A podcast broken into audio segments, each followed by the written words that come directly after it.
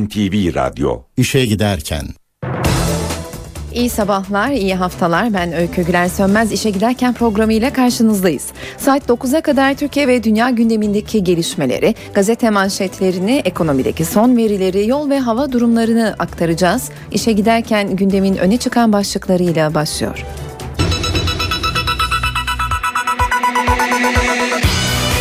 Hatay İskenderun'daki yangın yeniden başladı.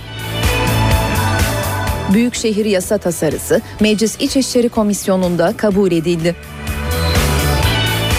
Hakkari şehitleri Ankara ve Gaziantep'te toprağa verildi.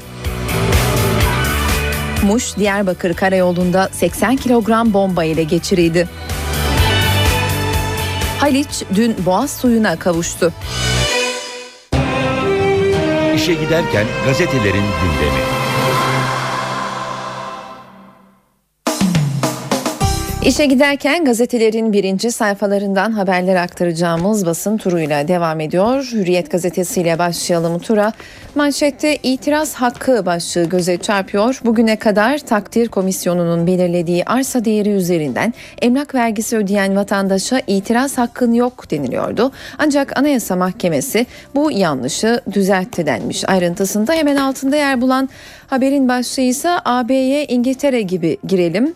Kemal Derviş'in açıklamalarından alıntı yapılıyor başlıkta. Türkiye'nin görünür gelecekte Euro bölgesinin bir parçası olabileceğini ya da olmak isteyeceğini düşünmeyen Kemal Derviş Avrupa Birliği üyelik sürecine ilişkin yeni bir formül önerdi. İngiltere veya İsveç gibi Avrupa Birliği'nde belli alanlarda karar süreçlerini tamamen katılabiliriz. Avrupa Parlamentosu'nda milletvekili, komisyonda komiseri olan bir ülke olabiliriz denmiş. Hürriyet'in ilk sayfasında yer bulan bu haberin ayrıntısında ve kısırlaştır, aşıla, yaşat başlıklı haberle devam edelim. Binlerce hayvansever güçten düşmüş hayvanların acısız şekilde uyutulması önerisinde içeren yasal düzenlemeleri protesto etmek için dün ikinci kez İstiklal Caddesi'ndeydi diyor. Bu haberin hemen üstünde Başbakan Erdoğan'ın fotoğrafı ve Haliç töreninde Da Vinci sürprizi başlığı göze çarpıyor. Başbakan Erdoğan Sarıyer'den Haliç'e su taşıyacak projenin açılış töreninde bu bölgeyle ilgili yeni planlarını açıkladı. Haliç'te şu anda 48 çeşit balık yaşadığını belirten Erdoğan, Boğaz'dan günde 260 bin metreküp su taşıyacak bu adımla temizlenme sürecinin çok daha hızlanacağını kaydetti. Milliyet gazetesine geçiyoruz. Halice Can Boğaz'dan geldi diyor. Haberin başlığı Boğaz suyunun tünel ve dere üzerinden Halice getirilmesini sağlayan projenin açılışını Başbakan Erdoğan yaptı. İstanbul Büyükşehir Belediye Başkanı seçildiği 94'te Halic'in bir bataklık olduğunu hatırlatan Erdoğan, şimdi Halic'i temiz suyla buluşturarak yenilenmesini ve canlı kalmasını sağlıyoruz diyerek Başbakanın sözlerinden alıntı yaparak ayrıntılandırmış Milliyet gazetesi bu haberini. Komutanlara eşli davet başlıklı haber göze çarpıyor. 29 Ekim'de köşkte bu kez tek resepsiyon yapılacak. İlk defa askerlerin de eşleriyle katılması bekleniyor. Hemen yanında yer bulan haberin başlığı ise Hakan Şükür'e kötü haber. Mecliste oluşturulacak etik komisyonu için çalışmaların sonuna gelindi. Konuyla ilgili yasa tasarısı hazırlığını sürdüren komisyonun başkanı Köksal Top'tan milletvekillerinin mesleklerini yapabilmeleri için tek istisnanın sanat olacağını söyledi. Mesela milletvekili resim yapıyor, beste yapıyorsa nasıl önleyeceksiniz diyen Top'tan Hakan Şükür'ün spor yorumculuğunun bu kapsama girip girmeyeceği sorusuna ise yok girmez yanıtını verdi. Vatan Gazetesi'nin günün haberi olarak seçtiği manşet haberinde ise başlık kardeş katiline İngiliz pasaportu ifadesini taşıyor. 20 yıl önce ablasını öldürüp İngiltere'ye kaçan Savaş Dile'ye verilen vatandaşlık İngiltere'yi ayağa kaldırdı. Yalan beyan veren kaçak katil için karar haftaya. Ve bugün gazetelerin tüm tüm ilk sayfalarında yer alan haber için Halice Can Suyu başlığını kullanmış vatan Başbakan Erdoğan'ın fotoğrafıyla birlikte Erdoğan Şişhane Yeni Kapı metrosu için Halice yapılacak köprünün 1502'de Leonardo da Vinci'nin çizdiği gibi olacağını söyledi. En acı veda başlıklı haberle devam edelim. Hakkari'de şehit düşen Özel Harekat Emniyet Amiri Yalçın Dizdaroğlu ile polis memuru Okan Koç'un Ankara'daki cenaze törenine Cumhurbaşkanı Gül, Meclis Başkanı Çiçek ve Kılıçdaroğlu ile Bahçeli katıldı. Devam ediyoruz. Sabah gazetesinden haberler aktarmaya. Manşet haberi enkazından doğan kent başlığını taşıyor. Devlet sözünü tuttu. Başbakan Erdoğan Van'ı bir yılda yeniden inşa ederiz demişti. Yarın 12 bin konut sahiplerine teslim ediliyor.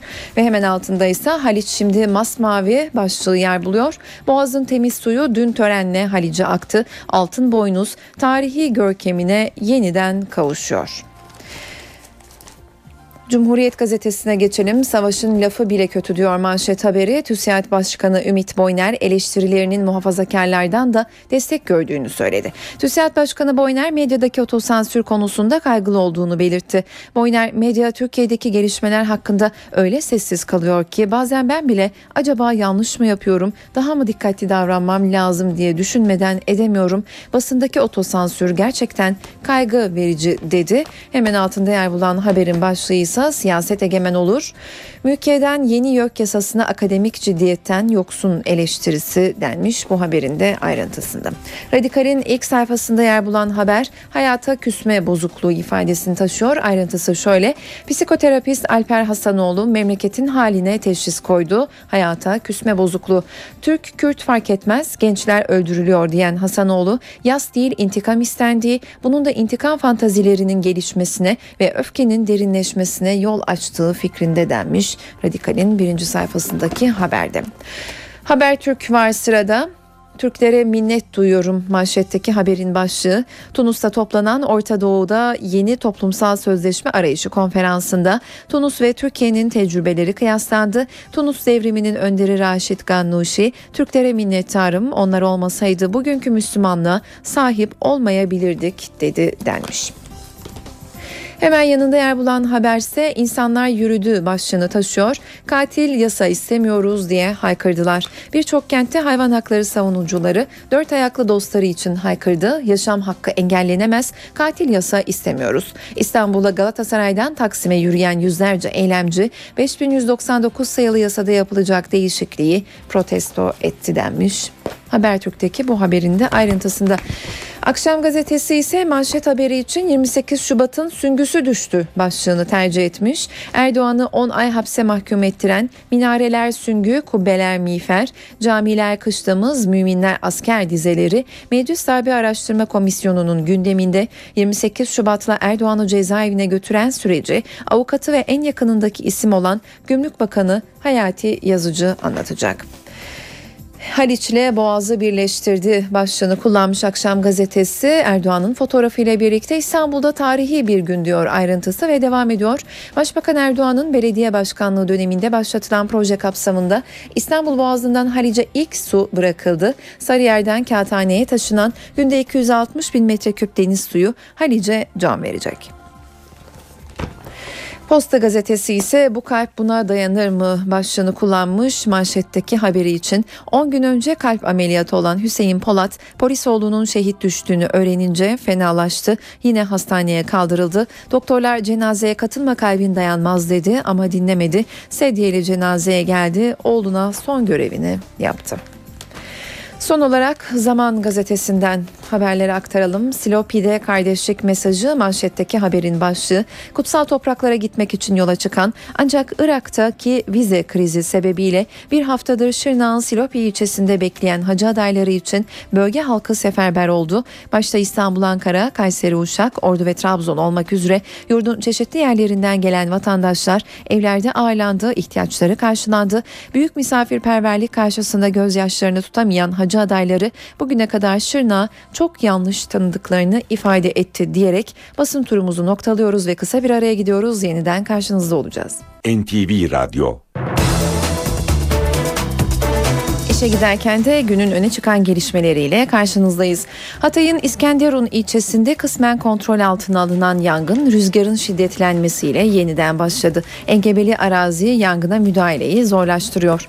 Amanos dağlarında cumartesi gecesi çıkan ve 12 saatlik çalışma sonunda kontrol altına alınabilen yangın yerleşim yerlerini tehdit ediyor. Yangın nedeniyle çevre köylerde tedbir alındı. Havanın kararması nedeniyle yangına havadan müdahale edilemedi. Sarp arazi kara karadan müdahaleyi de güçleştiriyor.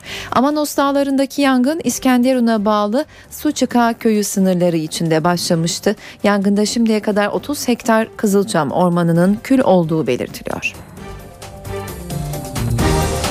Muhalefetin tepki gösterdiği büyükşehir tasarısı yasalaşma yolunda. Tasarı Meclis İçişleri Komisyonu'nda kabul edildi. Düzenlemeyle 13 il Büyükşehir Belediyesi kapsamına alınıyor. 1591 belde belediyesi kapatılıyor. Uzun süredir tartışılan iktidar ve muhalefeti karşı karşıya getiren belediyeler yasa tasarısı kabul edildi. Meclis İçişleri Komisyonu'nda iki haftadır görüşmeleri aralıksız süren tasarı yerel yönetimlerle ilgili pek çok değişiklik öngörüyor. 16 olan Büyükşehir Belediyesi sayısı 29'a çıkarılıyor. Aydın, Balıkesir, Denizli, Hatay, Malatya, Manisa, Kahramanmaraş, Mardin, Muğla, Tekirdağ, Trabzon, Şanlıurfa ve Van büyükşehir statüsü kazanıyor. Tasarıyla büyükşehir olmayan 52 ilde ise nüfusu 2000'in altındaki belde belediyelerinin tüzel kişiliği sona eriyor.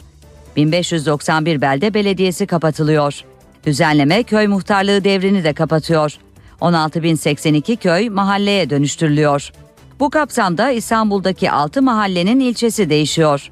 Ayaza, Maslak ve Huzur mahalleleri Sarıyer Belediyesi'ne, Arnavutköy'e bağlı Nakkaş ve Bahçaiş mahalleleriyle Büyükçekmece'ye bağlı Murat Bey Mahallesi Çatalca Belediyesi'ne katılıyor.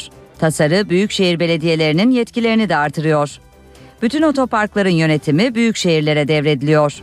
Tasarı kabul edilirse Büyükşehir Belediyesi ile ilçe belediyesi arasında anlaşmazlık çıkması durumunda Büyükşehir Belediyesi'nin kararı geçerli olacak. Ayrıca büyükşehir belediyeleri amatör spor kulüplerine para yardımı yapabilecek. Tasarı nüfusu 100 binin üstündeki tüm belediyelere kadın ve çocuk bakım evi açma yükümlülüğü getiriyor.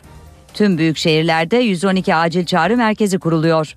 Vatandaştan alınan yol, kanalizasyon ve su tesisi harcamalarına katılma payı belediye meclisi kararına bırakılıyor. Ayrıca vali ve büyükşehir belediye başkanlarına diplomatik pasaport verilmesinin de önü açılıyor. Muhalefet düzenlemeye karşı çıkıyor. CHP yerel seçimlerin erkene alınması ile ilgili AK Parti ile yaptığı görüşmede büyükşehir tasarısının geri çekilmesini talep etmişti. MHP lideri Devlet Bahçeli de yasa tasarısını rejim ve yönetim sorununa açık davetiye olarak nitelendirmişti. Kentsel dönüşüm için verilen kredi desteğinin ayrıntıları netleşiyor. Noter ücretini ve tapu harçlarını vatandaş ödemeyecek. Güçlendirme kredisine 50, yeniden inşa içinse 100 bin lira kredi sağlanacak. Vatandaş ayrıca 100 bin liralık kredi için 25 bin lira faiz desteği alabilecek. Kentsel dönüşümde en çok soru işareti barındıran bölüm finansmanın nasıl sağlanacağı. Çevre ve Şehircilik Bakanlığı kira ve kredi desteğinin yanı sıra yeni bir adım daha attı. Kentsel dönüşüm kredilerinde sözleşme, noter, tapu ve belediye harçları, damga ve veraset intikal vergileriyle döner sermaye gibi ücretler vatandaşın cebinden çıkmayacak. Konut ve iş yeri yapım kredisinin şartları belirlendi. Buna göre güçlendirme kredisi kullanacak vatandaşlar 50 bin, konut ve iş yerini yeniden yapmak isteyenler 100 bin lira kredi çekebilecek. Bankadan 10 yıllık planlama doğrultusunda 100 bin lira çekilmesi halinde bakanlıktan yaklaşık 25 bin lira faiz desteği alınacak. Ayrıca güçlendirme ve konut yapım kredisinin %4'ü, iş yeri yapım kredisinin de %3'ü devlet tarafından karşılanacak. Çevre ve Şehircilik Bakanlığı'ndan yapılan duyuruda kentsel dönüşüm kredisi veren bankalar arasında en düşük faizi verenin tercih edilmesi uyarısı yapıldı. Kredi için protokol imzalanan bankaların faiz oranları bakanlığın internet sitesinden duyurulacak. Bankalardan kentsel dönüşüm kredisi almak isteyenlerin başvuruları da bakanlığın belirlediği lisanslı kuruluşlar tarafından incelenerek onaylanacak. İşe giderken Ankara ve Gaziantep'te şehitler için cenaze törenleri düzenlendi. Hakkari'de şehit olan Özel Harekat Şube Müdürü Yalçın Dizdaroğlu ve Özel Harekat Polisi Okan Koç Ankara'da, polis memuru Ertuğrul Polat Gaziantep'te toprağa verildi. Ankara'daki törene devletin zirvesi de katıldı. 11 aylık Nehir Bebek şehit babasına veda etti. Hakkari şehitleri Ankara ve Gaziantep'te düzenlenen törenlerle uğurlandı. Törene Cumhurbaşkanı Abdullah Gül, Meclis Başkanı Cemil Çiçek, İçişleri Bakanı İdris Naim Şahin, CHP lideri Kemal Kılıçdaroğlu, MHP lideri Devlet Bahçeli, Jandarma Genel Komutanı ile Genelkurmay 2. Başkanı katıldı. Şehit Özel Harekat Şube Müdürü Yalçın Dizdaroğlu ve polis memuru Okan Koç için Ankara'da bağlı bulundukları Özel Harekat Daire Başkanlığında tören düzenlendi. Dizdaroğlu'nun kızı ve kendisi gibi polis olan oğulları sırtlarında Türk bayrakları kafalarında özel harekat bereleriyle törene katıldı.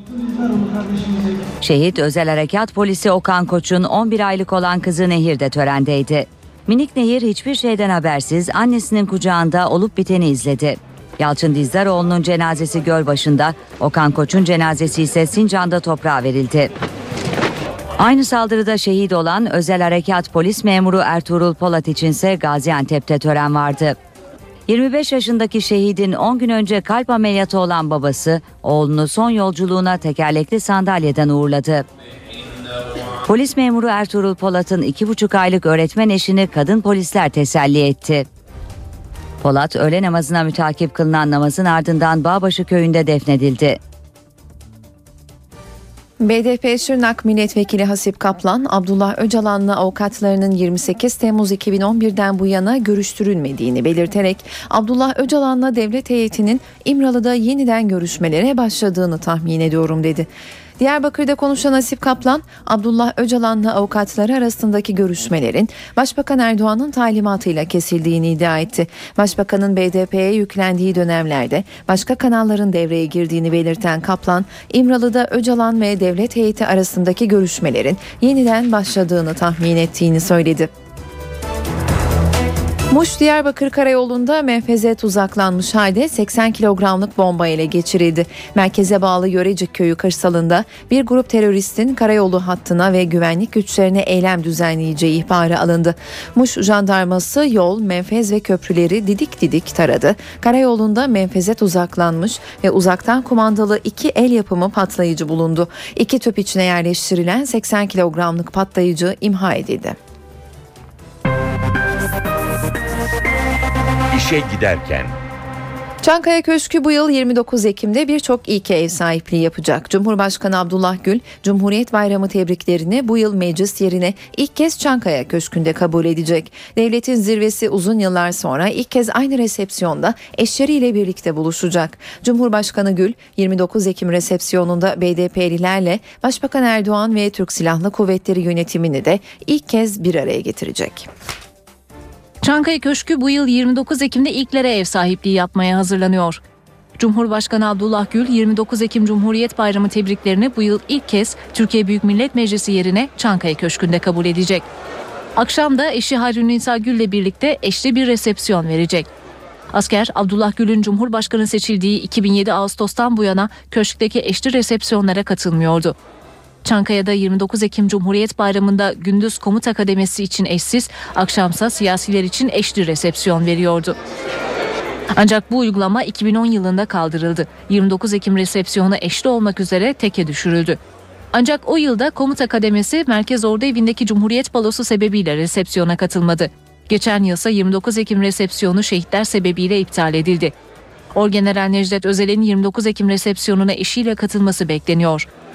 Bunun sinyalini de bu yıl Çankaya Köşkü içindeki konutunda bir ilke imza atarak Başbakan Erdoğan ve eşi Emine Erdoğan'la iftar düzenleyerek verdi.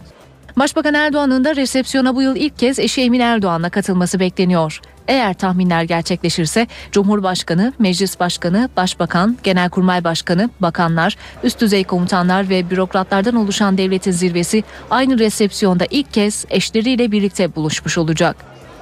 Gül, köşkteki resepsiyona başta Genel Başkan Selahattin Demirtaş olmak üzere BDP'li milletvekillerini de davet etti.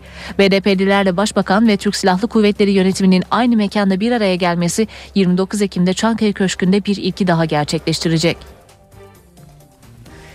Milli İstihbarat Teşkilatı'nın 2013 bütçesi geçtiğimiz yıla göre %33'lük artışla 995 milyon liraya yükseltildi. Teşkilat bütçe büyüklüğü açısından Meclis ve Başbakanlığı geride bırakırken Enerji ve Avrupa Birliği Bakanlıklarının toplam bütçelerini de tek başına aştı. Hükümet Milli İstihbarat için kesenin ağzını açtı. MİT'e bütçeden aktarılan kaynak üçte bir oranında arttırıldı. Milli İstihbarat Teşkilatı'nın 2013 bütçesi geçtiğimiz yıla göre %33 artırılarak 995 milyon liraya çıkarıldı. MİT'in bütçesine böylece 2013'te 773 milyon lira kaynak aktarılacak. Türkiye Büyük Millet Meclisi ile Başbakanlık bütçelerinin de üzerine çıkmış olacak. Milli İstihbarat Teşkilatı bütçe büyüklüğü açısından Enerji ve Avrupa Birliği Bakanlığı'nın toplam bütçesinde tek başına geride bıraktı. MİT bütçesinin 545 milyonu personele, 60 milyonu sosyal güvenlik primlerine gidecek. Müsteşarlık 2013'te yeni mal ve hizmet için 181 milyon, yeni yatırım içinse 208 milyon lira harcayacak. Savunma ve güvenlik harcamaları için 2013 bütçesinden ayrılan ödenek tutarı da 2012'ye göre %24,5 arttırıldı. MIT'in yanı sıra Savunma Bakanlığı, Jandarma Genel Komutanlığı, Emniyet Genel Müdürlüğü ve Sahil Güvenlik Komutanlığı'nın toplam bütçeleri 34.1 milyardan 42.4 milyara çıkarıldı. Artan terör olayları örtülü ödenek harcamalarına da yansıdı. 2012'nin ilk 8 aylık dönemi itibariyle örtülü ödenek harcamaları geçen yıla göre %57 artarak 404 milyon liraya çıktı. Ahmet Taner Kışlalı'nın bir suikast sonucu öldürülmesinin üzerinden 13 yıl geçti. Kışlalı 21 Ekim 1999'da henüz 29 günlük olan kızı Nilhan Kışlalı anlattı. Yazar, akademisyen ve siyasetçi. Ahmet Taner Kışlalı 13 yıl önce evinin önünde uğradığı suikaste hayatını kaybetti. Arkasında biri sadece 29 günlük olan 3 çocuk ve bir eş bıraktı. Kışlalı ailesi o evden hiç ayrılmadı. Ahmet Taner Kışlalı'nın evi de odası da bıraktığı gibi. Çalışma masası üzerinde el yazısıyla aldığı son notlarının bulunduğu defteri, gözlüğü. Bu odayı şimdi Kışlalı'nın 13 yaşındaki kızı Nilhan kullanıyor. Onun çalıştığı yer çalışmak tabii ki büyük bir şey. Yani onu hissediyorum burada ne bileyim kitaplarıyla olsun, çalışma ortamıyla olsun. Nilhan Nur Kışlalı babası öldüğünde 29 günlüktü. Tabii ki tanımamak çok kötü bir şey. Tanımak çok isterdim. O yüzden bu bakımdan mutsuzum. Ama bir yandan da mutluyum. Çünkü onu öldürenler aslında onu ölümsüzleştirdiler diye düşünüyorum. Babasını anlatılanlarla tanıdı. Bir iki kişi oluştu kafamda Ahmet Taner Kışlalı olarak. Birisi baba, diğeri de öğretmen, milletvekili olarak. Öncelikle baba olarak çok um, anlayışlı ve sakin ve iyi biri olarak görüyor, canlandı kafamda. Nilhan da babasının izinden gitmek istiyor ancak korkuları var. Yazar olmak veya gazeteci olmak çok isterdim ama Türkiye'de en düşünceleri üzerinden susturulan insanların olduğu bir ülkede böyle bir meslek yapmak istemem tabii ki. Haliç dün Boğaz suyuna kavuştu. Sarıyer'den pompalanarak Ayaz Ağa'ya taşınan Boğaz suyu Kağıthane üzerinden Halice ulaştı. Açılışını Başbakan Erdoğan'ın yaptığı projeyle Halice günde 206 metreküp Boğaz suyu akacak. Bir de sürpriz var. Leonardo da Vinci'nin Haliç üzerine yaya geçişi sağlayacak projesi de hayata geçirilecek. Haliç can suyuna kavuştu. Canlı yaşamını artıracak boğaz suyu Haliç'e verilmeye başlandı.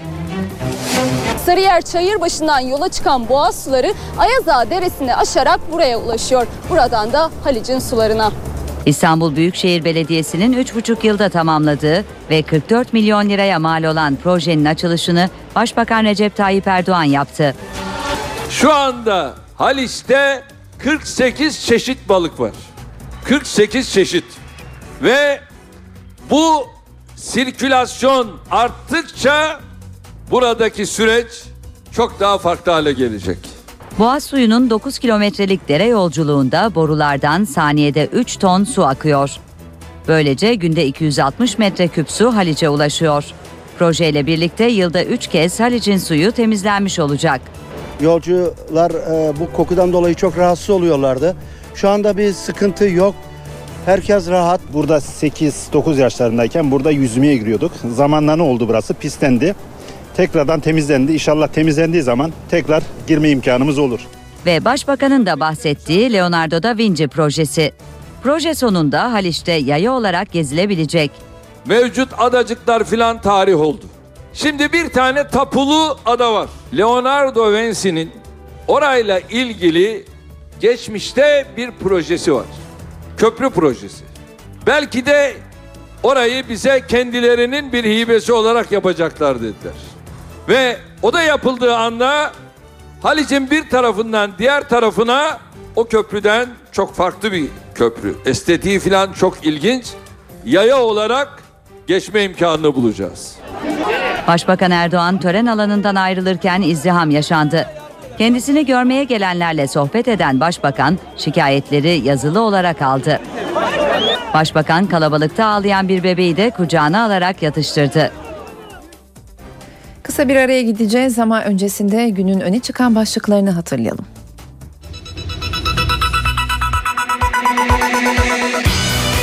Hatay İskenderun'daki yangın yeniden başladı. Büyükşehir yasa tasarısı Meclis İçişleri Komisyonu'nda kabul edildi. Hakkari şehitleri Ankara ve Gaziantep'te toprağa verildi.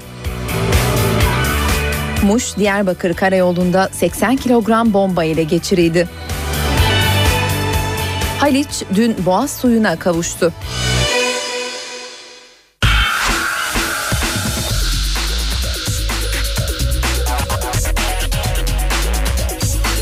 Spor sayfaları.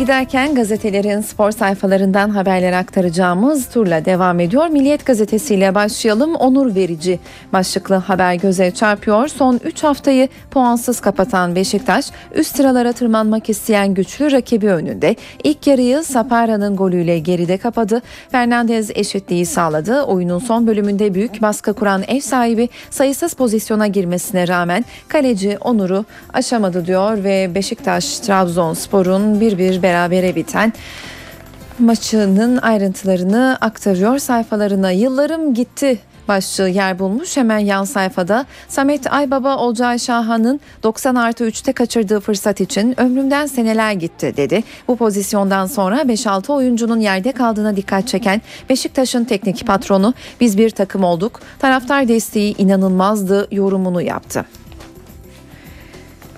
Devam ediyoruz Milliyet'in spor sayfalarından haberleri aktarmaya. Bu SS enfes diyor başlık. Kaydemir Karabük Spor karşısında maçın başlarında yenik duruma düşen Eskişehir Spor, Kamara, Necati, Alper ve Maleçki'nin golleriyle şov yaptı. Konuk ekip İlhan ve Ahmet'le goller bulurken Hamrao'nun bir şutu da direkten döndü. Hemen yan sayfadaki haberin başlığı ise göster kendini. Fenerbahçe Teknik Direktörü Kocaman'ın Bursa Spor maçındaki performansıyla sakat olduğu iddialarına sahada yanıt veren Sova, bugün hem kendin için hem de benim için oynamanı istiyorum. Sov'un kim olduğunu herkese göster dediği öğrenildi. Çekiçli saldırı çarpıcı bir başlık ayrıntısını aktaralım. Eyüp Altay maçında yaşananlar herkese pes dedirtti. Siyah beyazlılarda Serhat Akın'ın çekiçle önce Eyüplü Eren'in babasını vurduğu ardından çekici Ali Cansu'na fırlattığı iddia edildi. Ve hemen altında yer bulan haberin başlığı uçuş yasağı. Ermen Kunter yönetiminde oynadığı tüm resmi maçları kazanan Beşiktaş ilk ayıbını Karşıyaka deplasmanında yaşadı. İzmir ekibi taraftarının da desteğiyle güçlü rakibine 80 6 sayı atıp kazandı denmiş bu haberin ayrıntısında. Vatan var sırada vatanın spor sayfalarından aktaracağımız ilk haber onurlu beraberlik başlığını taşıyor. 45 artı 1'de tartışmalı bir pozisyon sonrası kontraya çıkıp Sapara ile öne geçen Trabzon ikinci yarı Beşiktaş baskısıyla bunaldı. 55'te Fernandez'in Friki ile skoru dengeleyen Kartal biri 90 artı 3'te 3 kez karşı karşıya pozisyonda Onur'u geçemeyince puanlar paylaşıldı. Devam ediyoruz. Vatanın spor sayfalarından aktaracağımız bir başka haberse Karşıyaka'dan çıkış yok başlığını taşıyor.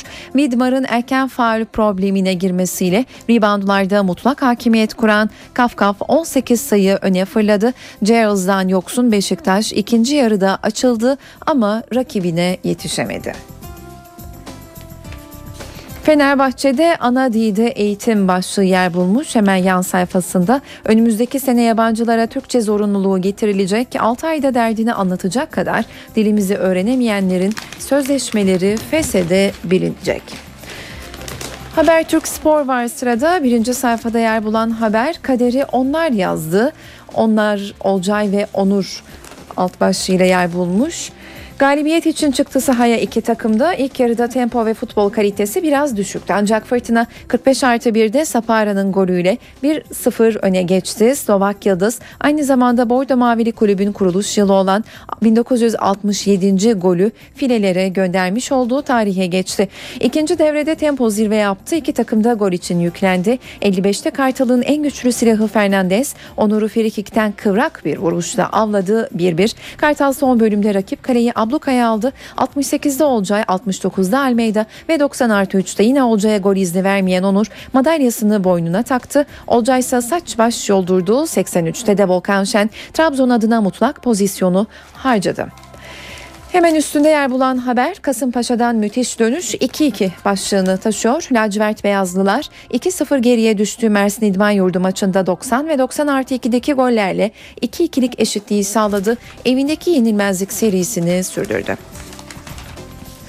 Habertürk Spor'un iç sayfalarına bakalım. Büyüksün Paşa diyor haberin başlığı. Ayrıntısı ise şöyle. Süper Lig'in güçlü ekiplerinden Kasımpaşa 2-0 yenik duruma düştüğü Mersin İdman Yurdu karşısında müthiş bir geri dönüşe imza attı. 90 artı 2'de Adem Büyük'ün golüyle beraberliği yakaladı. Kartal pike yaptığı başlıklı haberle devam edelim. 86-79'luk skoru hatırlatıyor haber ve devam ediyor. Turkish Airlines Euro Lig'de fırtına gibi esen bu sezon resmi maçlarda hiç yenilmeyen Beşiktaş, Beko Ligi'nin ikinci haftasında Pınar Karşıyaka'ya boyun eğdi. Yenilmezlik serisi sona erdi. Terim terapi Fatih Terim'in fotoğrafıyla yer bulan bir başka haberin başlığı Habertürk Spor'da Galatasaray'da Fatih Terim son derece moralsiz ve formsuz olan Selçuk İnan'ı Şampiyonlar Ligi'ndeki maçta tam randımanla sahaya sürebilmek için öğrencisine adeta terapi uyguluyor denmiş bu haberin de ayrıntısında. Hürriyetle devam ediyoruz. Hürriyet'in spor sayfasından aktaracağımız ilk haber uçacakken çakıldı başlığını taşıyor. Beşiktaş 3 maçtır galibiyete, Trabzonspor ise deplasmanda kazanmaya hasretti. Konuk ekip Sapara ile öne geçti. Bernardes karşılık verdi. Beşiktaş maçın son bölümünde galibiyeti kaçırdı. Çekiçli Akın başlıklı haber var sırada. 6 aylı Serhat Akın statta dehşet saçtı. Eyüplü oyunculara saldırdı. Bazı yöneticiler de dayak yedi. Deneyimli golcü takım otobüsünden inip rakip futbolcu ve taraftarına saldırdı. Eyüplü Tayfun'a çekiçle vurdu. Ali Cansu'na da çekiç fırlattı denmiş bu haberin de ayrıntısında. Hürriyet'in spor sayfalarından aktaracağımız bir başka haberse SS 5. viteste başlığını taşıyor. Haftanın en gollü maçına imza attılar. Karabüyü topa tuttular. Kırmızı siyahlılar eski hocalarına farklı tarife uyguladı diyerek ayrıntılandırılmış bu haberde Hürriyet gazetesinde. Sabahla devam ediyoruz. Sabahın spor sayfasından aktaracağımız ilk haber modaya uydular başlığını taşıyor. Ligde 7 maçtan 5'inin berabere bittiği haftada Beşiktaş'la Trabzon birbirine üstünlük kuramadı. Trabzon Fernandez'in hatasında Sapara'nın golüyle öne geçti. Biz de bu haberle gazetelerin spor sayfalarından ve eklerinden haberler aktardığımız turumuzu noktalıyoruz ve yol durumuna bakalım. İstanbul trafiğindeki son durumu kısaca aktarmaya çalışalım. Boğaziçi Köprüsü'nde trafik oldukça yoğun. Hem Asya'dan Avrupa tarafına geçiş hem de Zincirlikuyu Avrupa girişinde trafik yoğun seyrediyor. Fatih Sultan Mehmet Köprüsü'nde ise trafik akıcı. Sadece Fatih Sultan Mehmet Avrupa girişinde Karanfilköy mevkiinde ufak bir sıkışıklıktan söz ediliyor. İşe giderken günün öne çıkan diğer gelişmeleriyle devam ediyor.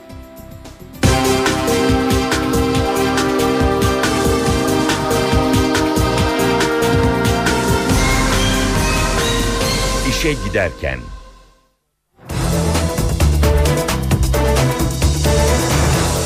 Hayvan dostları yeni hayvan hakları yasa tasarısının iptal edilmesi için dün İstanbul'da bir gösteri yaptı. Taksim Meydanı'na yürüyen gruba sanatçılardan ve Beşiktaş taraftar grubu çarşıdan da destek geldi. Köpeğini kedisini alan yine Taksim'deydi.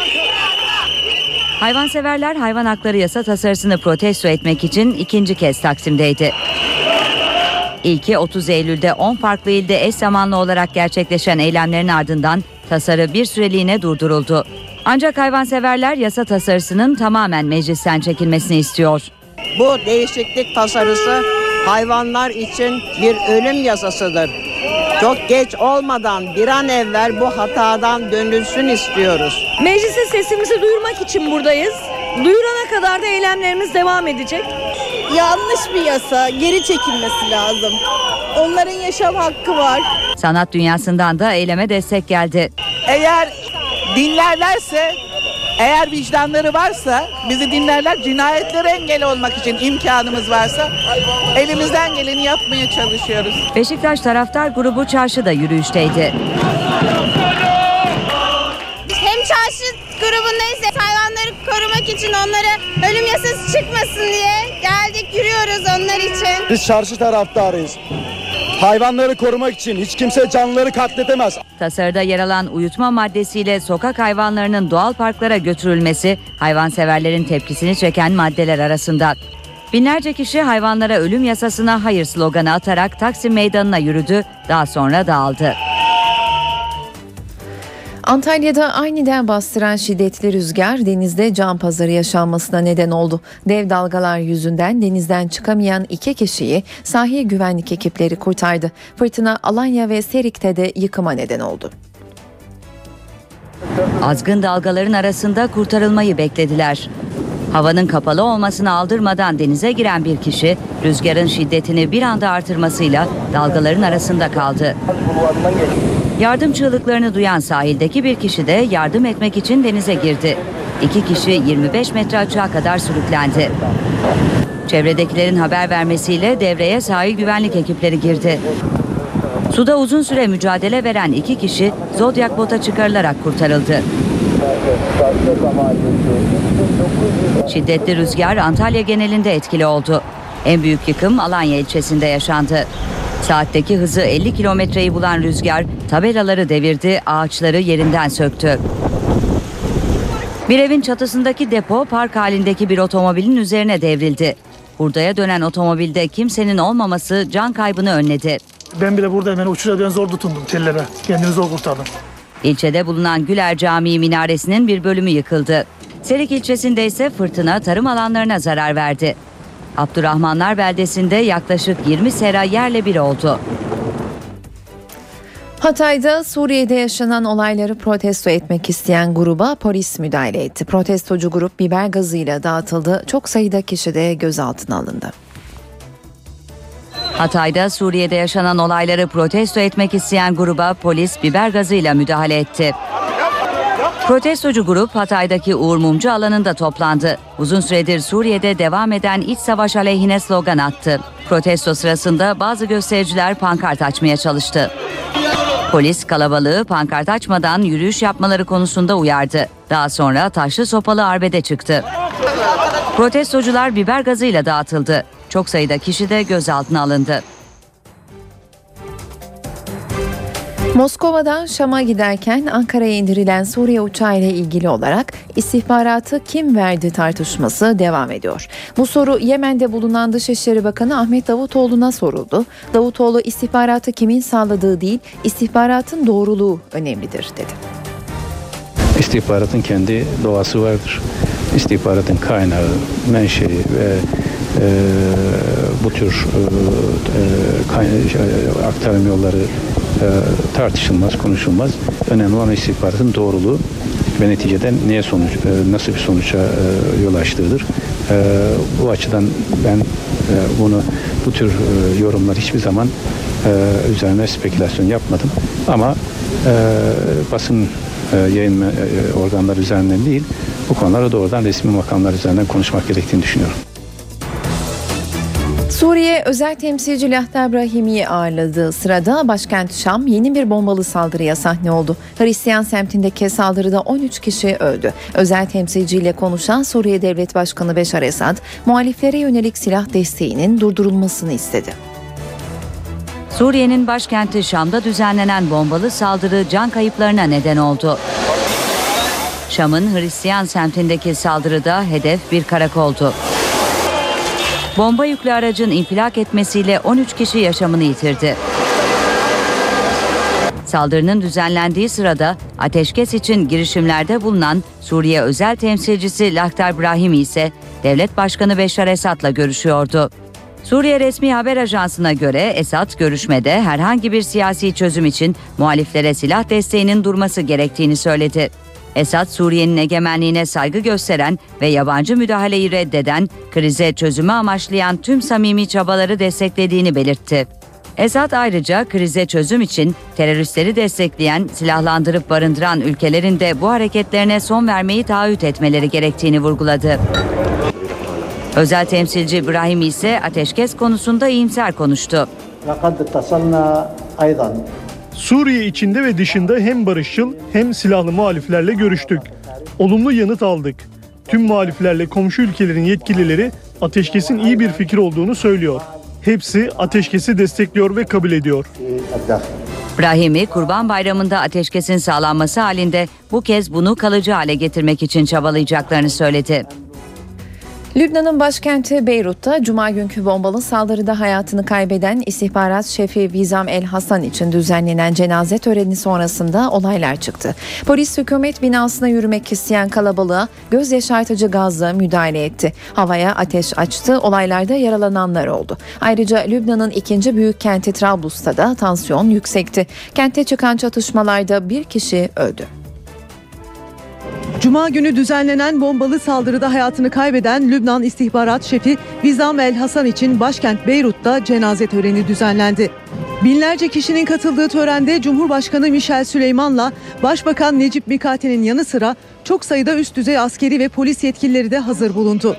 Süleyman törende yaptığı konuşmada saldırının komplo olduğunu ve aydınlatılacağını söyledi. فأقول للقضاء لا تتردد Yargıya korkmamalarını söylüyorum. İnsanlar sizinle, güvenlik güçlerine de kararlı durun diyorum. Siz de insanların desteğine sahipsiniz. Tören sonrası Beyrut sokakları karıştı. Hükümeti protesto etmek için Başbakan Necip Mikati'nin ofisine yürümek isteyen göstericilere polis engel olunca çatışma çıktı. Göstericiler polise taş ve sopa fırlattı. Polis de kalabalığı dağıtmak için göz yaşartıcı gaz kullandı. Yer yer silah seslerinin duyulduğu olaylar sırasında yaralananlar ve gözaltına alınanlar oldu. NTV Radyo İşe giderken günün öne çıkan başlıklarıyla sürecek ancak öncesinde son hava tahminlerini aktaralım. Sonbahara özgü yerel yağmurlar batı ve güney kıyılarını etkiliyor. Yurdun kuzeyinde yağış yok. Arefe günüyle bayramın birinci günü serin geçecek. Bayramın ikinci ve üçüncü günü hava açacak ve Lodos'ta sıcaklık artacak. Bayramın son günü kıyı Ege'de rüzgar kuvvetlenebilir ve yağış başlayabilir. Beş büyük kentin hava koşullarına gelince İstanbul'da Arefe günü ve bayramın birinci gününe kadar hafif ve yerel yağışlar var. Poyraz'da hep sert. Bayramın ikinci günü Lodos'ta hava açacak. Ankara'da hava bulutlu. Salı çarşamba yağmur var. Sıcaklık 22 derece. İzmir'de en az 3 gün sağanak geçişleri olacak. Sıcaklık 22-23 derecelerde. Bursa ve Adana'daki sağanaklar zaman zaman kuvvetli yağabilir. Marmara'da bayrama kadar 3 gün aralıklı ve il il yağmur var. Sıcaklık bayramın birinci gününe kadar 4-5 derece azalacak. Bayramın ikinci gününden itibaren hava gayet iyi. Rodos ve güneşli sıcaklık tekrar artacak. İç Anadolu'da Eskişehir, Konya, Sivas boyunca yağmur var ve bayramın birinci gününe dek sürecek. Sonrasında ise hava açacak ve biraz ısınacak. Ege'de hava seriniyor. Özellikle Muğla'nın sahillerinde daha kuvvetli olmak üzere tüm Ege'de 3 gün sağanak geçişleri olacağından şemsiyesiz dışarı çıkmamakta fayda var. Akdeniz'de de durum farklı değil. Arefe gününe kadar Antalya çevresinde kuvvetli olmak üzere sağanaklar görülecek. Bayramın ilk günüyle birlikte yağmur zayıflayacak ve güneş açacak. Güneydoğu geneli de sağanak yağmurlu. Diyarbakır 20 derece. Doğu Anadolu'da yağmur Malatya, Elazığ, Bingöl, Van boyunca kuvvetleniyor. Bölgenin kuzeyinde ise fazla bir yağış yok. Erzurum gündüz 16, gece 2 derece. Karadeniz'de ara veren yağışlar salı, çarşamba ve perşembe yeniden etkili olacak. Cuma'dan itibaren yine ara verecek. Bölgede sıcaklıklar 22-23 dereceyi geçmiyor.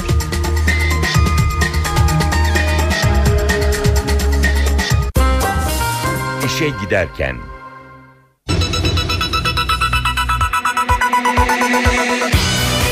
Hatay İskenderun'daki yangın yeniden başladı. Büyükşehir yasa tasarısı Meclis İçişleri Komisyonu'nda kabul edildi. Hakkari şehitleri Ankara ve Gaziantep'te toprağa verildi. Muş Diyarbakır Karayolu'nda 80 kilogram bomba ile geçirildi. Haliç dün boğaz suyuna kavuştu. İşe giderken gazetelerin gündemi.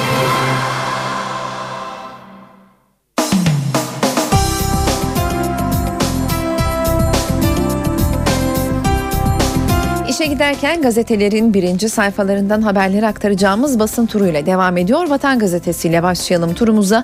Manşet haberi kardeş katiline İngiliz pasaportu başlığını taşıyor. 20 yıl önce ablasını öldürüp İngiltere'ye kaçan Savaş Dire'ye verilen vatandaşlık İngiltere'yi ayağa kaldırdı. Yalan beyan veren kaçak katil için karar haftaya. Hemen yanında Erdoğan'ın fotoğrafıyla yer bulan haberin başlığı Halice Cansu'yu Erdoğan 4990 metrelik tünelle İstanbul Boğazı'ndan Halice deniz suyu getirecek tesisleri çalıştırıp dev projeyi anlattı. Başbakan Erdoğan Şişhane Yeni Kapı metrosu için Halice yapılacak köprünün 1502'de Leonardo da Vinci'nin çizdiği gibi olacağını söyledi. Devam ediyoruz. Milliyet gazetesi var sırada. Komutanlara eşli davet başlığı göze çarpıyor. 29 Ekim'de köşkte bu kez tek resepsiyon yapılacak. İlk defa askerlerin de eşleriyle katılması bekleniyor. Ve yine Başbakan Erdoğan'ın fotoğrafıyla yer bulan haberin başlığı Halice Can Boğaz'dan geldiği ifadesini taşıyor. Boğaz suyunun tünel ve dere üzerinden Halice getirilmesini sağlayan projenin açılışı Başbakan Erdoğan tarafından yapıldı. İstanbul Büyükşehir Belediye Başkanı seçildiği 94'te Halic'in bir bataklık olduğunu hatırlatan Erdoğan, şimdi Halic'i deniz suyuyla buluşturarak yenilenmesini ve canlı kalmasını sağlıyoruz diye ayrıntılandırılmış bu haber Milliyet gazetesinde. Hürriyete geçiyoruz. İtiraz hakkı başlığını tercih etmiş manşetteki haberi için bugüne kadar takdir komisyonunun belirlediği arsa değeri üzerinden emlak vergisi ödeyen vatandaşa itiraz hakkın yok deniliyordu. Anayasa Mahkemesi bu yanlışı düzeltti. Ve hemen altında Kemal Derviş'in fotoğrafı Avrupa Birliği'ne İngiltere gibi girelim başlığıyla yer buluyor. Türkiye'nin görünür gelecekte Euro bölgesinin bir parçası olabileceğini ya da olmak isteyeceğini düşünmeyen Kemal Derviş, AB üyelik sürecine ilişkin yeni bir formül önerdi. İngiltere veya İsveç gibi Avrupa Birliği'nde belli alanlarda karar süreçlerine tamamen katılabiliriz. Avrupa Parlamentosu'nda milletvekili, Avrupa Komisyonu'nda komiseri olan bir ülke olabiliriz. Kısırlaştır, aşıla, yaşat başlıklı haberle devam edelim. Binlerce hayvansever, güçten düşmüş hayvanların acısız şekilde uyutulması önerisinde içeren yasal düzenlemeleri protesto etmek için dün ikinci kez İstiklal Caddesi'ndeydi.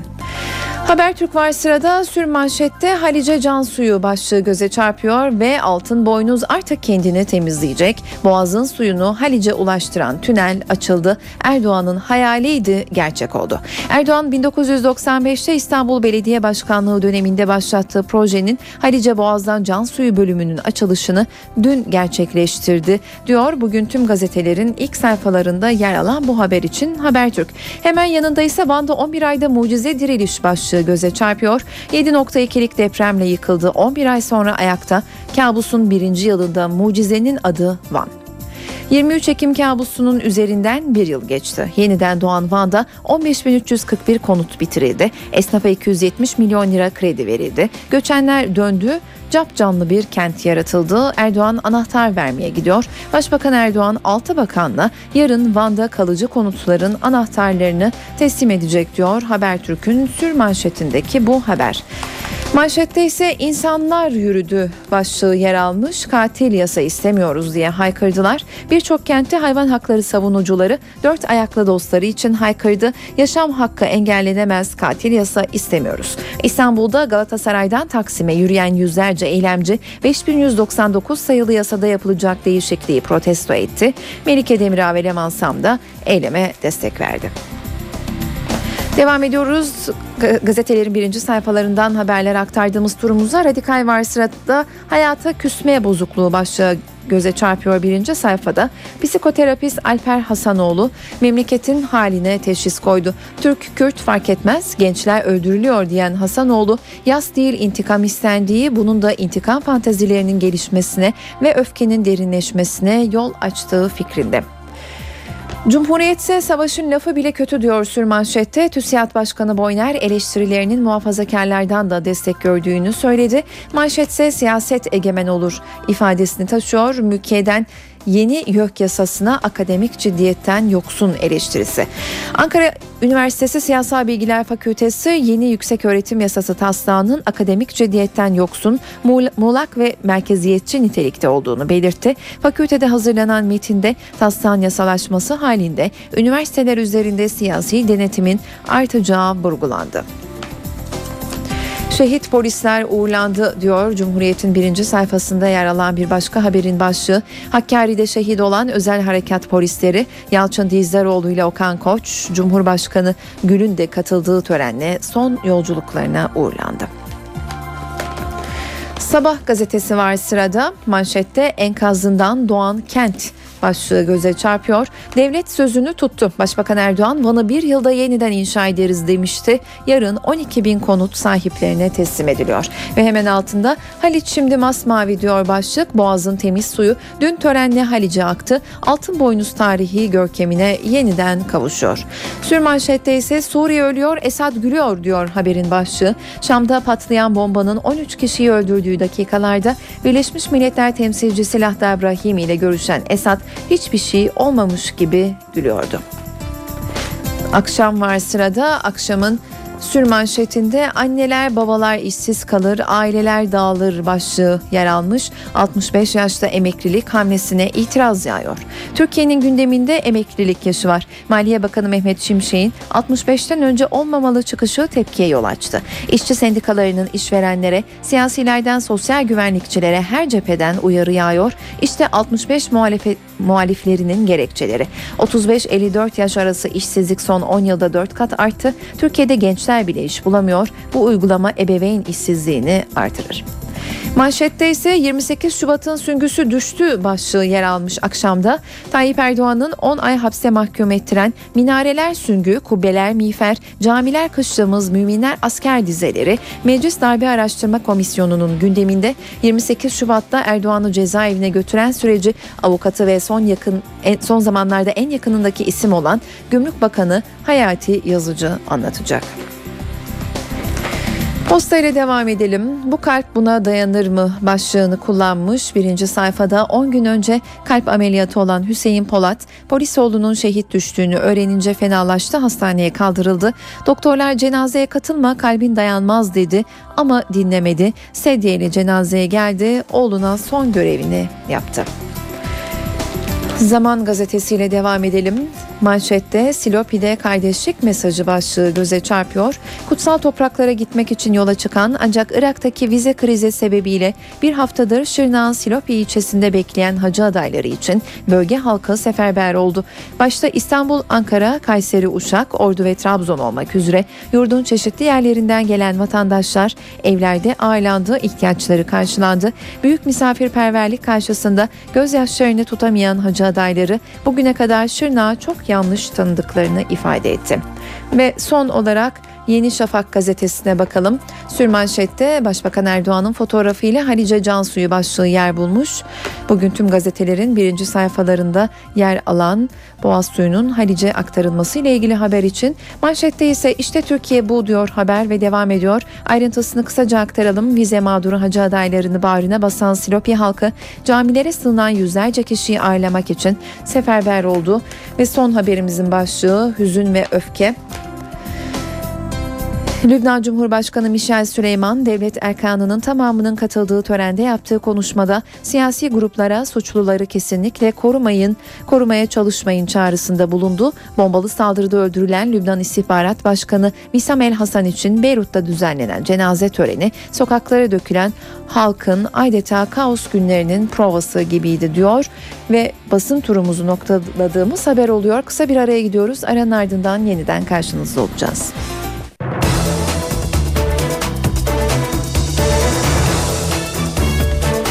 İşe giderken de günün öne çıkan gelişmeleriyle yeniden karşınızdayız. Haliç dün boğaz suyuna kavuştu. Sarıyer'den pompalanarak Ayazağa'ya taşınan boğaz suyu Kağıthane üzerinden Halice ulaştı. Açılışını Başbakan Erdoğan'ın yaptığı projeyle Halice günde 260 metreküp boğaz suyu akacak. Bir de sürpriz var. Leonardo da Vinci'nin Haliç üzerine yaya geçişi sağlayacak projesi de hayata geçirilecek. Haliç can suyuna kavuştu. Canlı yaşamını artıracak boğaz suyu Haliç'e verilmeye başlandı.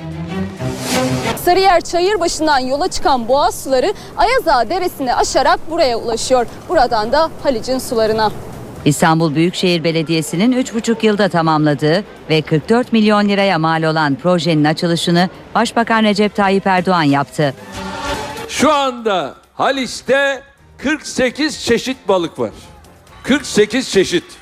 Ve bu sirkülasyon arttıkça buradaki süreç çok daha farklı hale gelecek. Boğaz suyunun 9 kilometrelik dere yolculuğunda borulardan saniyede 3 ton su akıyor.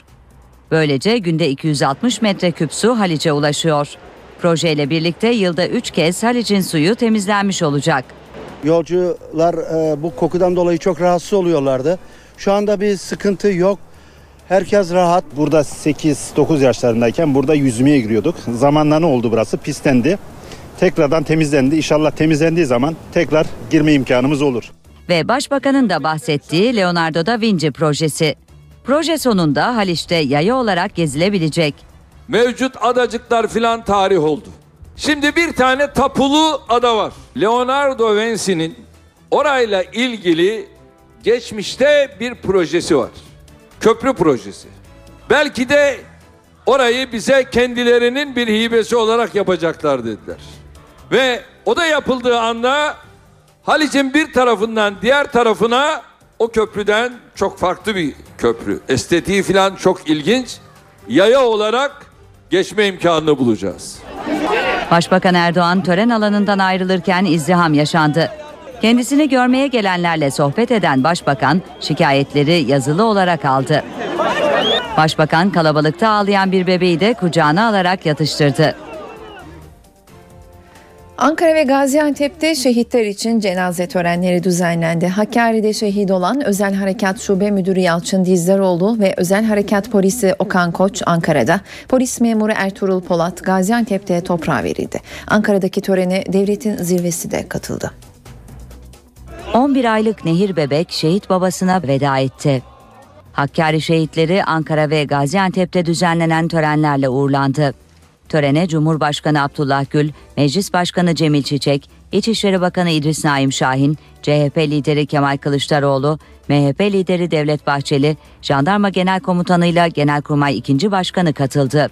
Şehit Özel Harekat Şube Müdürü Yalçın Dizdaroğlu ve polis memuru Okan Koç için Ankara'da bağlı bulundukları Özel Harekat Daire Başkanlığı'nda tören düzenlendi.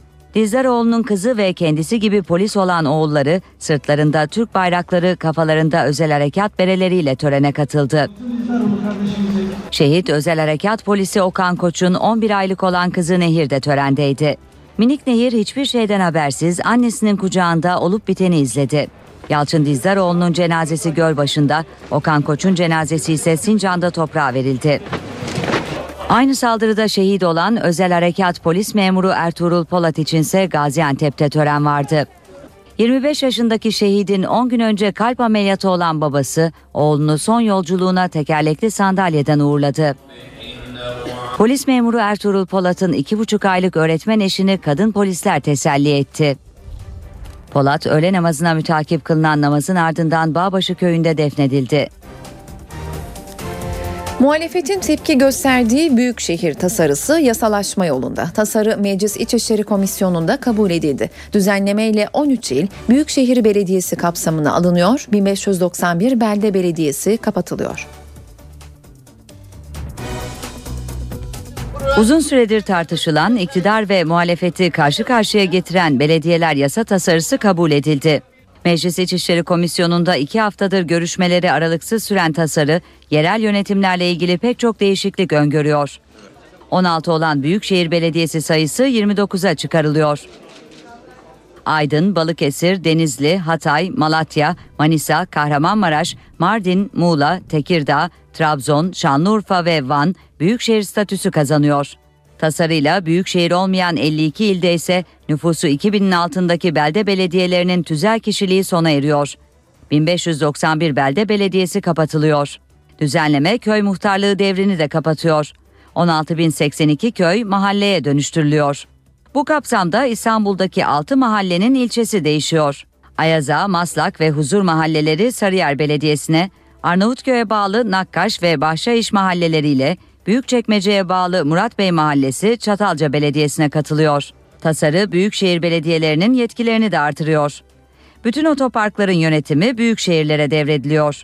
Tasarı kabul edilirse Büyükşehir Belediyesi ile ilçe belediyesi arasında anlaşmazlık çıkması durumunda Büyükşehir Belediyesi'nin kararı geçerli olacak. Ayrıca büyükşehir belediyeleri amatör spor kulüplerine para yardımı yapabilecek.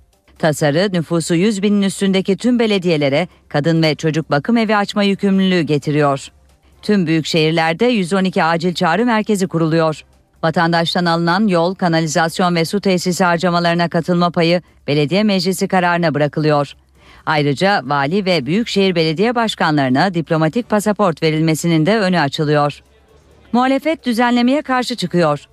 CHP yerel seçimlerin erkene alınması ile ilgili AK Parti ile yaptığı görüşmede büyükşehir tasarısının geri çekilmesini talep etmişti. MHP lideri Devlet Bahçeli de yasa tasarısını rejim ve yönetim sorununa açık davetiye olarak nitelendirmişti. İlaç firmaları artık doktorlara hediye veremeyecek. Ürünlerinin tanıtımı için düzenledikleri sempozyumlara katılan doktorların masraflarını karşılayamayacak. Sağlık Bakanlığı doktorlarla ilaç firmaları ve mümessiller arasındaki ilişkilere yeni standartlar getirdi. İşte ayrıntılar. Sağlık Bakanlığı doktorlara hediye karşılığında reçete yazdırma suistimaline açık olan tıbbi ürün tanıtımı sistemine yeni düzenleme getiriyor. Türkiye İlaç ve Tıbbi Cihaz Kurumu tarafından hazırlanan yeni yönetmelikle doktorlar, ilaç firmaları ve mümessiller arasındaki ilişkiler 10 temel madde üzerinden yeniden tanımlandı. Bu maddeler ilaç firmasının temsilcisinden avantaj sağlamanın yanı sıra doktorların ilaç firmaları tarafından karşılanan kongre, yol ve konaklama ücretlerine de sınırlamalar getiriyor. Buna göre tıbbi ürünlerin tanıtımı yapılırken herhangi bir avantaj teklif dahi edilemeyecek. Sağlık çalışanları da tanıtım sırasında herhangi bir teşviki kabul veya talep edemeyecek. Sağlık çalışanları ilaç firmalarından aldıkları her türlü desteği bilimsel makale ve sunumlarında beyan etmek zorunda olacak. İlaç firmaları belirli şartlarda kamuya ait sağlık kurumlarına önceden izin alarak bağışta bulunabilecek. Ancak firmanın ismi öne çıkmayacak. Firmalar ayrıca ilaç tanıtımına ilişkin eğitsel kongre ve sempozyumlara katılan sağlık personeli ve doktorların ulaşım ve konaklama masraflarını doğrudan ya da dolaylı olarak karşılayamayacak. İlaç firmaları tarafından düzenlenecek toplantıların içeriği de ona için bakanlığa bildirilecek. İlaç firmalarının mümessiller aracılığıyla doktorlara gönderdiği tanıtım ürünlerinin parasal değeri de 23,5 lirayı geçemeyecek. Bir tıbbi ürün piyasaya çıkış tarihinden itibaren ilk yıl yıllık satışın %5'i oranında bedelsiz ürün dağıtabilecek. İlaç mümessilleri 2015'ten itibaren bakanlıkça uygun bulunmuş hizmet içi eğitime tabi tutulacak, yeterlilik belgesi alamayanlar ilaç şirketlerinde çalıştırılamayacak. Kurallara aykırı davranan ilaç firmalarının tanıtım hakkı elinden alınacak. Ankara gündemi. Sırada başkent gündemi var. Ankara gündeminin ayrıntılarını bugün NTV muhabiri Ercan Gürses'ten dinliyoruz. İyi haftalar Ankara bayram tatiline hazırlanıyor ama Ankara siyaseti her zaman diğer insanlardan önce bayram tatiline girer. Dolayısıyla bugün son iş günü denilebilir Ankara'da siyaset açısından değerlendirdiğimizde Bakanlar Kurulu toplantısı var. Ankara'da en önemli gündem başlığı ama Ankara'nın tartışılan siyasi konuları da Ankara'ya bir anlamda yön verecek. Bunlardan birisi Büyükşehir Yasa Tasarısı dün gece itibariyle Meclis İçişleri Komisyonu'nda kabul edildi. Yasayla birlikte 13 yeni Büyükşehir Belediyesi'nin kurulması, bazı köy ve belde belediyelerinin kaldırılması, yeni bazı ilçelerin ihdas edilmesiyle ilgili gelişmeler e, yaşanacak. Tabi buna muhalefet partilerinin itiraz etmesi söz konusu. Genel kurulda da kabul edilmesi durumunda MHP bunun federalizme Türkiye'yi götürecek bir adım olduğunu savunuyor. Yine aynı şekilde CHP'nin bazı belediyelerin kapanması ile ilgili yönetim zafiyetine yol açacağı yönünde eleştirisi var. BDP de tam tersine merkezileşme eleştirisi yapıyor. Bunun çerçevesinde tartışmalar devam ediyor. Yine Ankara'da diğer iki tartışma konusu erken yerel seçimin yerel seçimin öne alınması ile ilgili tartışmalar. Tabii bununla ilgili olarak geçtiğimiz günlerde referandum eşiğinde mecliste kabul edilmesi, Cumhurbaşkanı'nın meclise geri göndermesi, bundan sonra AK Parti MHP mutabakatının devam edip etmeyeceği, CHP'nin tavrının ne olacağı önümüzdeki günlerde bayram sonrasında yaşanacak gelişmeler. AK Parti bir anayasa değişiklik teklifi daha vermişti. O da 18 yaşında seçilebilme ile ilgili düzenlemeydi. Bu konuda neler yapılabilecek? Bu da bayram sonrasına kalmış bir tartışma konusu ama bugünlerde de bunun konuşulacağını söylemekte yarar var. Bugün Ankara'nın en önemli gündem başlığı Bakanlar Kurulu toplantısı olacak. Bakanlar Kurulu saat 14'te Başbakan Recep Tayyip Erdoğan başkanlığında toplanacak. Toplantının en önemli gündem başlığı son birkaç toplantıda olduğu gibi Suriye olacak. Suriye ile ilgili yaşanan gelişmeler, sınırda yaşanan gelişmeler, çatışmalar, Brahimi'nin Birleşmiş Milletler özel temsilcisinin temasları, Türkiye'nin bunu yakından takip etmesi, yine aynı şekilde Türkiye'nin bayramda ateşkes yönünde bir önerisi vardı. Bölge ülkelerinin sürece dahil olması yönünde önerileri vardı. Bunların konuşulacağını tahmin ediyoruz. Yine aynı şekilde mülteciler sorunu aynı şekilde devam ediyor. Mültecilerin sayısı 100 bini aştı. Türkiye'nin bu konudaki maliyetinin 400 milyon lirayı geçtiği ve bu konuda Birleşmiş Milletler'den destek istediği de gelen bilgiler arasında Başbakan, Başbakan Recep Tayyip Erdoğan geçtiğimiz hafta içerisinde Azerbaycan'da Bakü'de İran Cumhurbaşkanı Mahmut Ahmedinejad'la görüşmüş ve bu konuda diğer ülkelerinde bir anlamda elini taşın altına sokmasını istemişti. Bu gelişmeler Ankara'da takip edilecek konular arasında. Bugün Cumhurbaşkanı Abdullah Gül'ün iki önemli programı ön plana çıkıyor. Cumhurbaşkanı ODTÜ ve Boğaziçi rektörlerini kabul edecek. Ankara'da mecliste bugün hareketli bir gün olmayacak. Tabii meclisin tatile girdiğini net olarak söyleyebiliriz. Bugün MHP Ankara Milletvekili Özcan Yeniçeri'nin basın toplantısı var. Genel kurulun ve komisyonların çalışmayacağını da hatırlatmakta yarar var. Başkentteki gündem başlıkları bunlar. Günün en önemli olayları Haberin tüm yönleri Kırıcı bir üslubumuz yok. Bir şey istedik sadece. perde arkası Sorumlular ortaya çıkarılacak ve gereken yapılacaktır. anında radyonuzda. NTV Radyo İstanbul. NTV Radyo İzmir. NTV Radyo Ankara. NTV Radyo Irak. NTV Radyo Kahire. NTV Radyo. Habere ulaşmanın en kolay yolu. İşe giderken günün öne çıkan başlıklarıyla devam ediyor.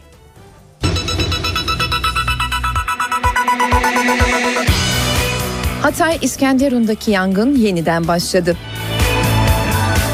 Büyükşehir yasa tasarısı Meclis İçişleri Komisyonu'nda kabul edildi. Hakkari şehitleri Ankara ve Gaziantep'te toprağa verildi. Muş Diyarbakır Karayolu'nda 80 kilogram bomba ile geçirildi. Haliç dün boğaz suyuna kavuştu. İşe giderken Para ve sermaye piyasalarının geçen haftayı nasıl kapattığını hatırlayalım. Cuma günü İMKB 100 endeksi %0,59 oranında değer kazanarak 70.774 puandan kapanmıştı. Serbest piyasada dolar 1.79.51, euro 2.34.19 liradan satılıyordu. Euro dolar paritesi 1.29, dolar yen paritesi ise 78 seviyelerinde seyretti. Uluslararası piyasalarda altının onsu 1736 dolardan işlem görürken kapalı çarşıda Cumhuriyet altını 670, çeyrek altın 165 liradan alıcı buldu. Londra Brent tipi ham petrolün varil fiyatı ise 112 dolardan işlem gördü.